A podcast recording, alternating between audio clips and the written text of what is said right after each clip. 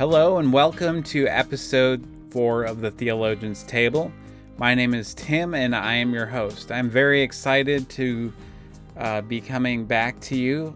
This episode kicks off a series called The Dark Mirror, but you won't find out why it's called that until episode six.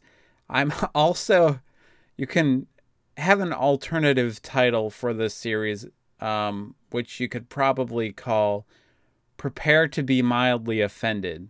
That might be a good alternative title. So, I'd like you to think that you're taking an Intro to Christian Theology course, but at someone's dining room table.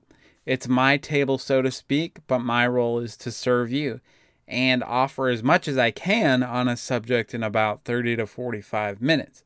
Also, if you're looking at your device and you see episodes with a letter A next to them, that means they were episodes from my old podcast. Someday I won't need to say that anymore. If you like this podcast and you want to support it, uh, please feel free to hop on over to the Patreon page and become a patron. So I've totally revamped the Patreon page just to have one tier, which I called the anchor tier. After the Patreon uh, people and the government take their dues, it would average out to be about five bucks a month on my end, five dollars. And believe it or not, it goes a long way. Uh, there are, of course, a lot of perks that go along with your with your subscription or your monthly pledge, um, and you can find uh, the link in the description of this episode. But you know what? Times are tough. Uh, if you don't want to or can't become a patron, it would be really helpful if you could just rate this podcast if you're listening to it on a platform that allows you to do that. And you can also share this podcast on your local media, uh, your local media, your social media account, whether you love it or hate it or just like it only a teensy little bit. All right, so let's get on with the show.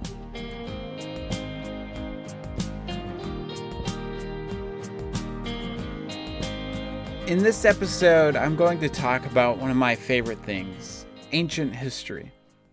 So, ancient history has always fascinated me since I was incredibly young, maybe about five years old, thanks to movies like the original Clash of the Titans and even movies like the Indiana Jones trilogy. But I want to talk about early Christianity from the time of Christ to about the early 5th century. So this is going to sound a little harsh, but outside of the academy, and sometimes even inside of it, we don't do history well. And I'm not just talking about with the church, but the general public as well. And in both of the dominant ideological spheres of the United States, we're seeing how that lack of doing history well is playing out. With the church, though, which is about two millennia old, we could be a beacon of engaging with the past. But we sometimes fall into the same traps, especially here in the United States, that the general public does. There are, uh, there has been a large amount of theology and belief that has been passed over, distorted, or forgotten, which has led to a lot of foolishness and a lot of foolish beliefs in Christianity especially within the last 150 years. In fact, a lot of what I try to fit into this episode might not be too easy to hear. And even though I want to say that what I'm trying to do in this episode is coming from a place inside of me that's out of a desire to love and to teach, it's also coming out of a place of frustration. In order to look at the past, in order to understand history, there are a few things that need to be addressed. The first is that there is a difference in how we define the past and how we define history. The past is what actually happened, everything that happened as it happened, and history is an interpretation of the past. In fact, history gets talked about or explained in a context or a bias. So things get left out consciously or subconsciously. We just do that as humans. So history isn't as full as the actual past. Another thing, and this is according to theologian Rowan Williams, who I definitely agree with, he says, We don't have a single grid for history. We construct it when we want to resolve certain problems about who we are now. So think about that for a minute. We don't and shouldn't claim to have an absolute method of how to conduct history. But that's exactly what we do these days. We try to wrap our narratives around history and the past instead of seeing uh, what the past can offer our narratives in context. And when we try to fit the past and history into our narratives, people try to tame awkward and uncomfortable facts or ignore them. Other facts are placed at center stage in ways that might have greatly surprised some of the original people involved. Some people might refer to that as something called revisionist history which is a very buzzy phrase. The past, though, is a strange place, and we need to get comfortable with that strangeness if we're going to see what the past can say about us. We also need to understand that the people in the past, they were human, just as you and I are human. And though we've come a long way technologically, that doesn't mean we're more superior uh, whether morally, ethically, or philosophically. In fact, sometimes you can make a case for the opposite. So, what we need to do when we're doing history is to try to do as much justice as possible to what happened in the past, which means looking at the past humbly. And if you're a Christian, looking at it in the light that is consistent with who God is and with the knowledge that we will never fully know all that has happened in the past. And if you do, good for you. also, I need to offer a correction from one of my previous episodes. I don't remember if it was the first or second episode in the Academy versus the Church, but I mentioned that the German philosopher Hegel said that previous thoughts and ideas of the past uh, were primitive and useless. I have since learned that it that is simply untrue, but it was a popular view in his in his day. He fought against that notion though, and in fact he argued that we must engage with the ideas of the past to compensate for the blind spots of the present. It's just that um, a lot of his writing was very dense, and I think some people misinterpret what he says based on that. And it, it's also true, though, I think that some of his theology did lead to to the support of world wars. So, anyway, I thought that that was a correction that was important to include because it fits with this discussion. Earlier, I mentioned that uh, we don't do history well, and there's been a large disservice done to the first 500 years of the church, especially after the apostles. One of the themes that suffers from this is the area of authority and how Christians respond to it. To be fair, this is something that Christians have struggled with for longer than the US has been around, but it has been part of cultures and countries which have a profound sense of loyalty to itself and where the Christian faith has been interwoven with that loyalist attitude. The common phrase for this is again very buzzy, but we got to name it, and that name is Christian nationalism. So don't tune me out yet because I'm going somewhere with it.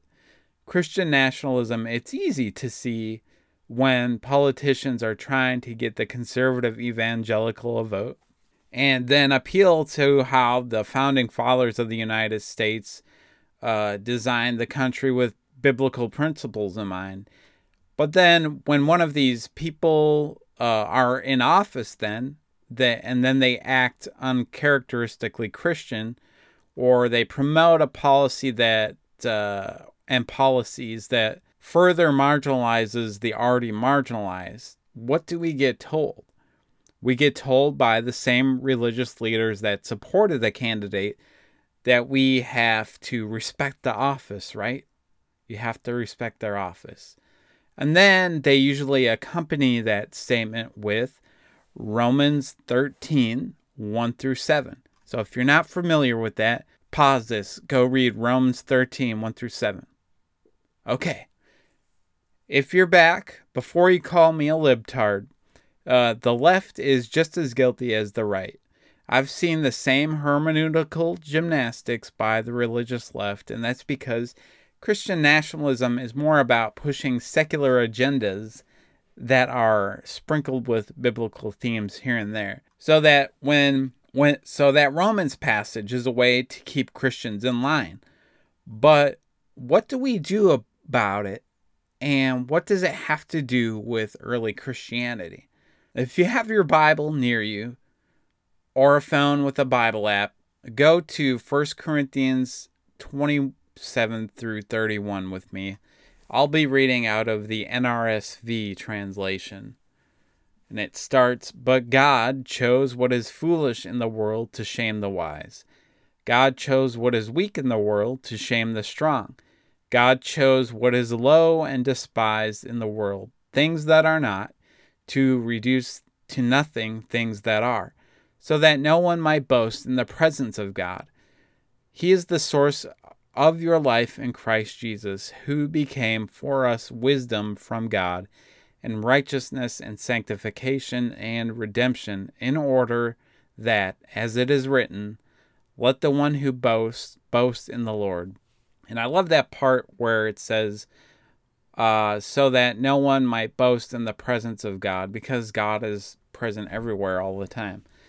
Anyways, the first Christians saw themselves as resident aliens. The Greek word is paroikoi, and they the roots of their citizenship were in a different context than the actual cities and lands that they lived in.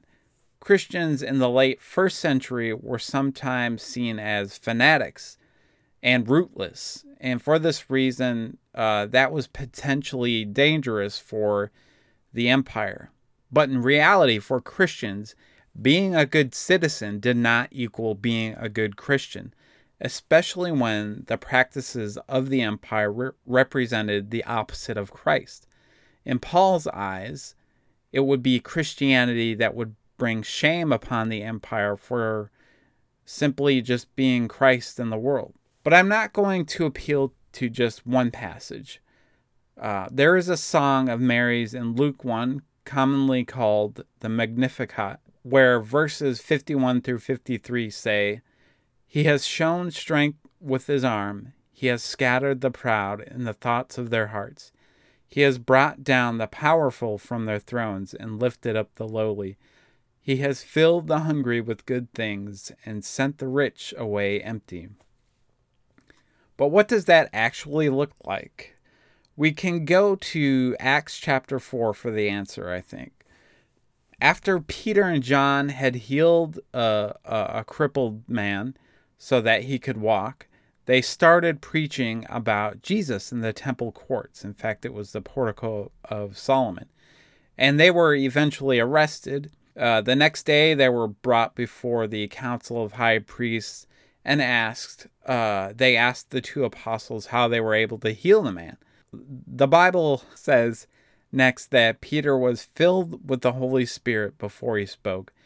And then he addresses them in a in a very important way. He says, rulers of the people and elders. And then he says in a couple verses down in the passage that the man was healed by the power of Jesus, whom wait for it, you had crucified. Peter was shaming those in power. And a little further down, it says that the high priest knew Peter and John were ordinary men, but the, the priests were silent because what they did for the healed man was very evident, and they knew they couldn't do anything else about it because they were afraid of the public's positive response to Peter and John. And then Yes, there's more. We have the story of Stephen in Acts 6 and 7, who was a person that the 12 disciples chose to uh, make sure all the widows were being treated fairly and getting the stuff that they needed to survive while uh, they, the 12 apostles or the 12 disciples, did the business of spreading the gospel and uh, devoting their life to prayer. Uh, what I love about Stephen's story here is that the Bible says he was full of the Holy Spirit and wisdom. Remember what Paul says about wisdom in that 1 Corinthians passage that the wisdom of God looks foolish to those who are in power. This will be important in a moment. But Stephen, who was a deacon, he was just a person who was supposed to make sure that the widows were being fed. Uh, he was also going around working all these wonders, and like Peter and John, it got him arrested. But when they got Stephen in front of the in front of the council, they noticed he had this certain air and certain look about him, and it says that his face was like that of an angel. And then they asked him about uh, all of these trumped up charges uh, against him. And uh, in response, Stephen gave this rip roaring speech that went through the history of Israel, ending with the note that whenever God raised up a prophet to correct the course of Israel, the ruling class persecuted and killed those prophets. And then Stephen accused them of being no different and doing the exact same thing now. And guess what? They killed Stephen for saying that. So, what I'm asking is how does Peter's, John's, and Stephen's defiance towards the high priest fit into the context of Romans 13 1 through 7? You could make the argument that they were doing so because they were continuing the work of Jesus, who had exposed the spiritual blindness of the religious leaders in Jerusalem. But that phrase, rulers of the people, it, well, it makes me think otherwise. Let's say I give into that argument, though. How does the Christian response to the ruling powers look in history after the events of the Bible? So, one of the ways this played out in the early church from about sometimes the late first century to the early fourth century, especially, was through martyrdom. When we talk about the martyrs, we usually lift them up and say they died because they wouldn't recant their faith. And for many, that's true, but there are more specific reasons why they wouldn't recant. And it has to do with the fact that Christians wouldn't blend their faith with the practices of the Roman Empire, sometimes in resistance to the emperor worship, but also in relation to, believe it or not, the institution of marriage. Many women who converted to Christianity and happened to be part of elite families were persecuted and martyred choosing to remain a virgin rather getting married because it would allow them to have that uh, life devoted to Christ. They were virgins and they saw themselves as the brides of Christ. To get a better handle on this, though, it's important to have a, a good understanding about marriage in the uh, Greco Roman world, especially the Roman Empire you know, today we're kind of bogged down by romantic tales of love that lead to marriage in in these elite families and in, in royalty. at least the public is. And and and romance novels existed in the ancient world too, but marriage then in the Roman Empire was seen as a civic and patriotic institution that promoted the health of the empire. In fact, the state oversaw marriages in the elite families, making sure that the marriages bestowed the honor upon men, but marriage also needed to be portrayed as a happy one because it symbolized the harmony between those elite families in the region who were the cultural and political leaders of that area. Women of that time did not have very many rights, if any at all, and so they had to go into these marriages, even if they might not like the guy. But they had the patriotic obligation to do so. Along comes Christianity, and in the second century, Christianity promoted virginity and the ascetic lifestyle. And even celibacy within marriage. Eh, some of those teachings had to do with them, with the fact that yes, some Christians uh, were expecting Christ to return within their lifetime, and Jesus had taught that marriage, in the way that it exists on earth, won't exist in, in the age to come. Uh, the apostles taught, and I, I want to say that it was Paul thought that it, it was a distraction in the devotion to Christ. And when he teaches on self-control, he's he's teaching about celibacy. Additionally, salvation during that time, uh, not in the Christian view, but salvation during that time was taught that through having children and continuing the genealogy, that determined the outcome of the future. But those Christians preaching the gospel of Christ taught that the resurrection of Christ uh, is what determines the future. And that was something that reoriented everything, uh, which I'll get into uh, in the uh, episode six. What this did was it did offer an out for a, a woman, if you want a more simplistic view, who is facing uh, being given away in marriage. Uh, I wasn't there at the time, so I don't think it was the motivating factor per se.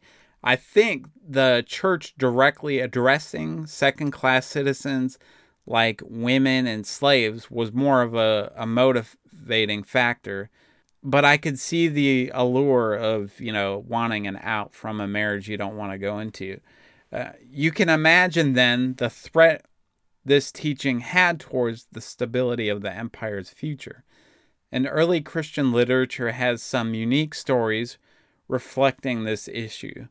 One of the most influential stories back then was called The Acts of Paul and Thecla, which is a non canonical writing. Uh, it mainly centers around Paul and a wealthy young woman named Thecla who was engaged to be married. When Thecla converts to Christianity after hearing Paul preach, she completely adopts an ascetic lifestyle, which includes giving up the chance to be married.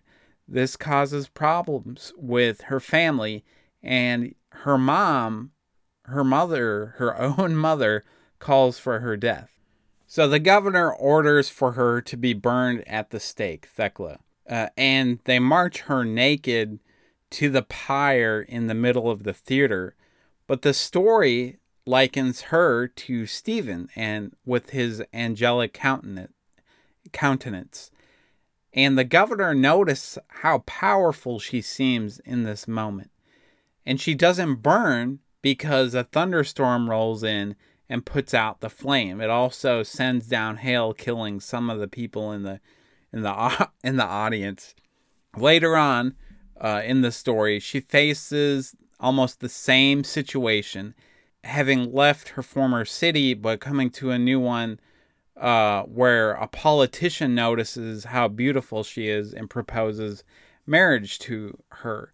And uh, she says no. So they throw her to the beasts in the theater, in the arena. This time, though, something is different. Something has changed. The people watching in the arena are in the arena are angry at what's happening. They're ashamed by the fact that she's naked again, and they abstain from wanting to hum- humiliate her. That's the purpose of bringing her in there naked is so that she can be humiliated. And they really voice how uh, angry and annoyed they are that she's going through this. And the women are really angry and they start throwing things like herbs and, and spices to distract and confuse the animals in the arena with her. There had been also a woman uh, taking care of Thecla while she was under house arrest, waiting to be uh, thrown into this arena. And, and they bonded, and that woman started treating Thecla like her own daughter. While she was there in the audience, and uh, near the governor and she faints. And that throws the governor into a panic because she's she's related to the emperor. So the governor stops everything and then asks Thecla how she was able to survive all this. and she simply says, I am a slave of the living God. And remember the Corinthians passage. But God chose what is foolish in the world to shame the wise. God chose what is weak in the world to shame the strong. God chose what is low and despised in the world, things that are not, to reduce to nothing things that are.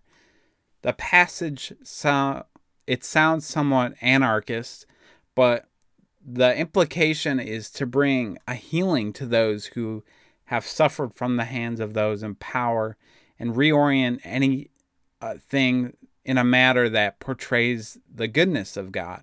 The change in attitude of the people watching her uh, being persecuted signified the importance of this passage. As a woman, she was already a second class citizen, but as a prisoner thrown into the arena to be torn apart by wild animals, she was truly seen as weak, low, and despised by the ruling authorities. The bond uh, with the woman that she made, the woman that treated Thecla like her own daughter, also showed that in Christianity, especially for the early Christians, it wasn't flesh that made you family or genealogy. It was by the blood of Christ that makes you family. There are a lot of fantastical elements to her story, but both early me- Christian men and women believed that she was a person to imitate.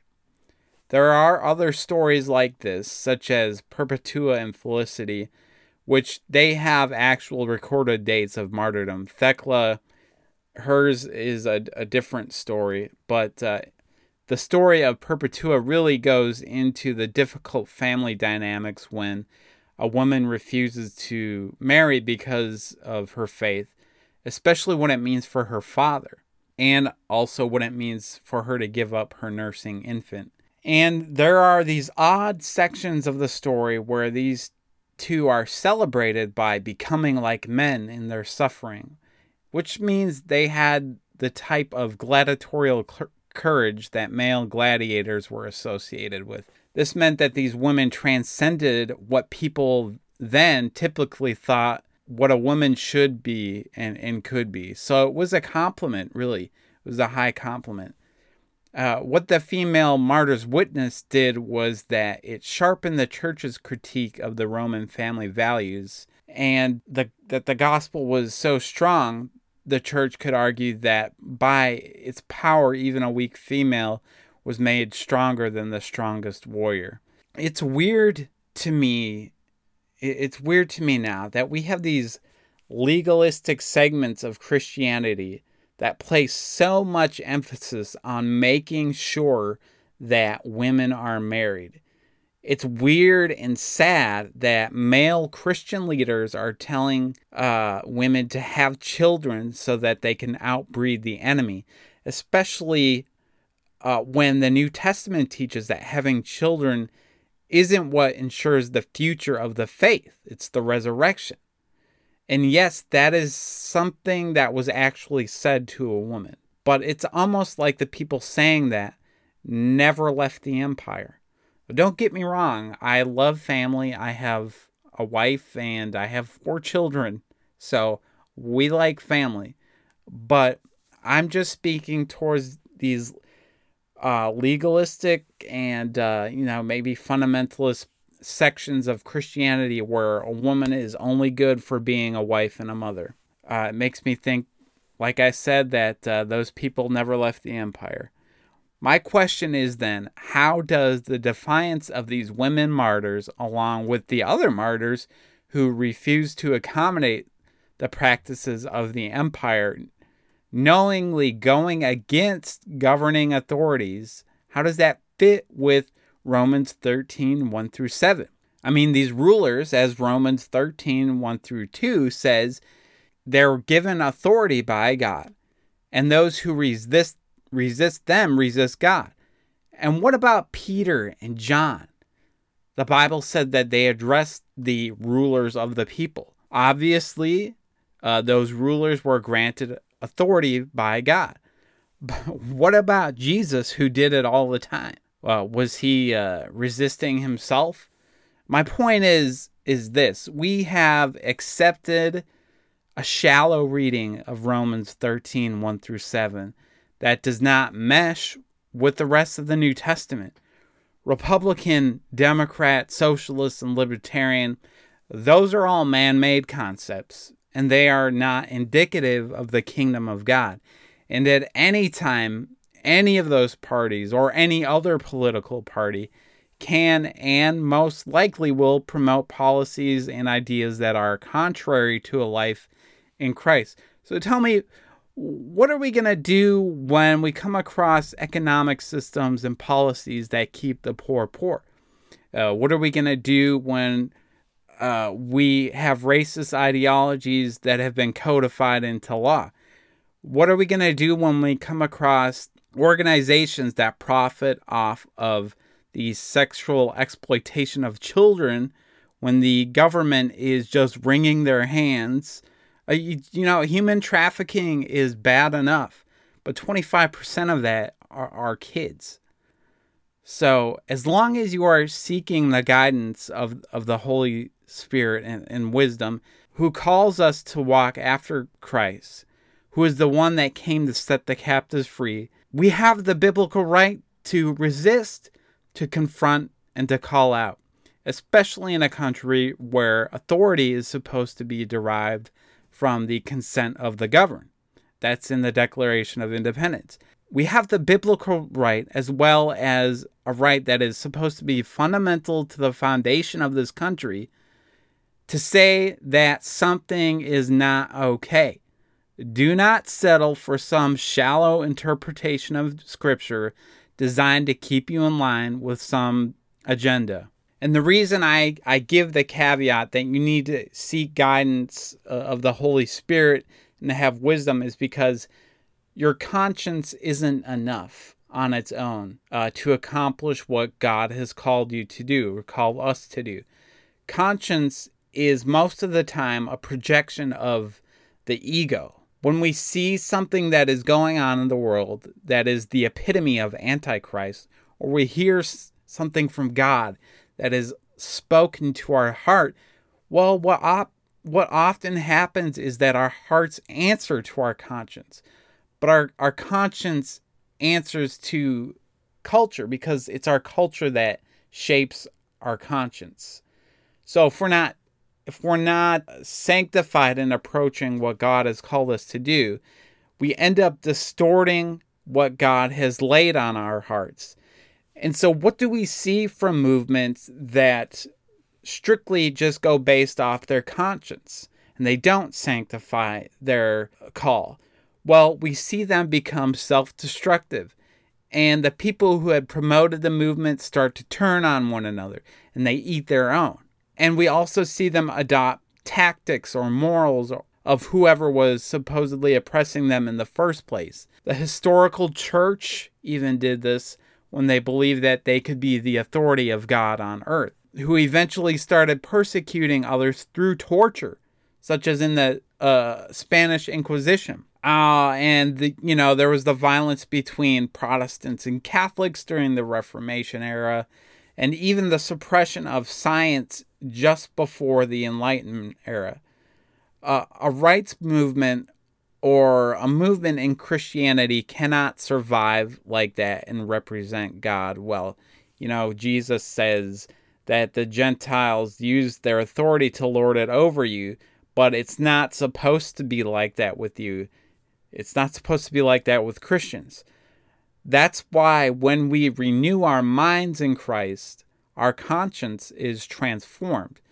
And instead of us leading the resistance, we realize it's God leading, and we are to obediently follow, seeking Him the whole time. I'll give one last example of why Paul's passage in 1 Corinthians 1 and the verses in Mary's are so important. For if for Paul for his case, Paul wrote those words because he experienced those verses firsthand happening to him. Let's go to Ephesians 3. I think it starts uh, in 4. Uh, if anyone else has reason to be confident in the flesh, I have more. Circumcised on the eighth day, a member of the people of Israel, of the tribe of Benjamin, a Hebrew born of Hebrews, as to the law, a Pharisee, as to zeal, a persecutor of the church, as to righteousness under the law, blameless. So he saw himself blameless when he believed he was operating under, under the law. Paul, so basically, Paul's conscience was formed by his education, his thoughts of what true religion and zeal were, and that the righteousness was to be gained through keeping the people of God pure in, in a certain way. He saw Christianity as an aberration, an, an abomination, or a spot on Israel. So he believed he was doing the righteous work of God by appointing all of the persecution against Christians in Jerusalem. And then he went on the road to Damascus. And you know what happened there. Uh, Christ, uh, Christ appeared in a blinding light, threw Paul down to the ground. He was blinded. And Jesus asked him, he asked Paul, Why do you persecute me? which is a great tie into Matthew 25:40 when Jesus says, "What was done to the least of these was done to me." So Paul's world, his conscience, and his belief system in that moment were shattered. He was a strong person who was shamed by the power of Christ, which he saw as weak before. It's because he had never encountered Jesus. He was so Paul was powerful, but he was brought to nothing. And he couldn't even bring himself to eat or drink for three days. And he had to be led by the hand the rest of the way to Damascus. What's also interesting to me is that he experienced much of the same violent persecution in serving Christ that he used to inflict onto others. But he, even with all that, he still did very many things for Christianity. Even though he was high up and he was brought crashing down, there was still a healing that took place and that there was a reorientation in Paul's life that furthered the good news of God. So I'm trying to offer a compelling case that we need to go beyond these plain readings of Scripture because the plain readings of Scripture that they can often kill our witness if we just sit there on the surface, comfortable in serving someone else's agenda that isn't Jesus's uh, gospel. So that that's that's what I was trying to do, and that's gonna do it for this episode. I want to give you my sources. I try to do that every episode. So one of them is a book called Christian Women in the Patristic World and that's by Amy Brown Hughes and Lynn Cohick. And then I've got Why Study the Past uh, by Rowan Williams. And then some lecture notes.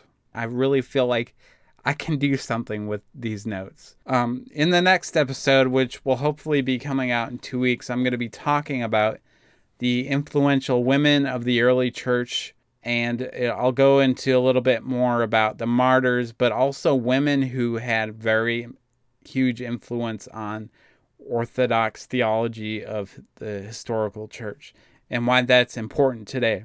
And in the last, or in episode six, uh, I'll be talking about the end times and what impact that has on doing history well. But until then, until you hear from me next, God bless and keep learning. Thank you.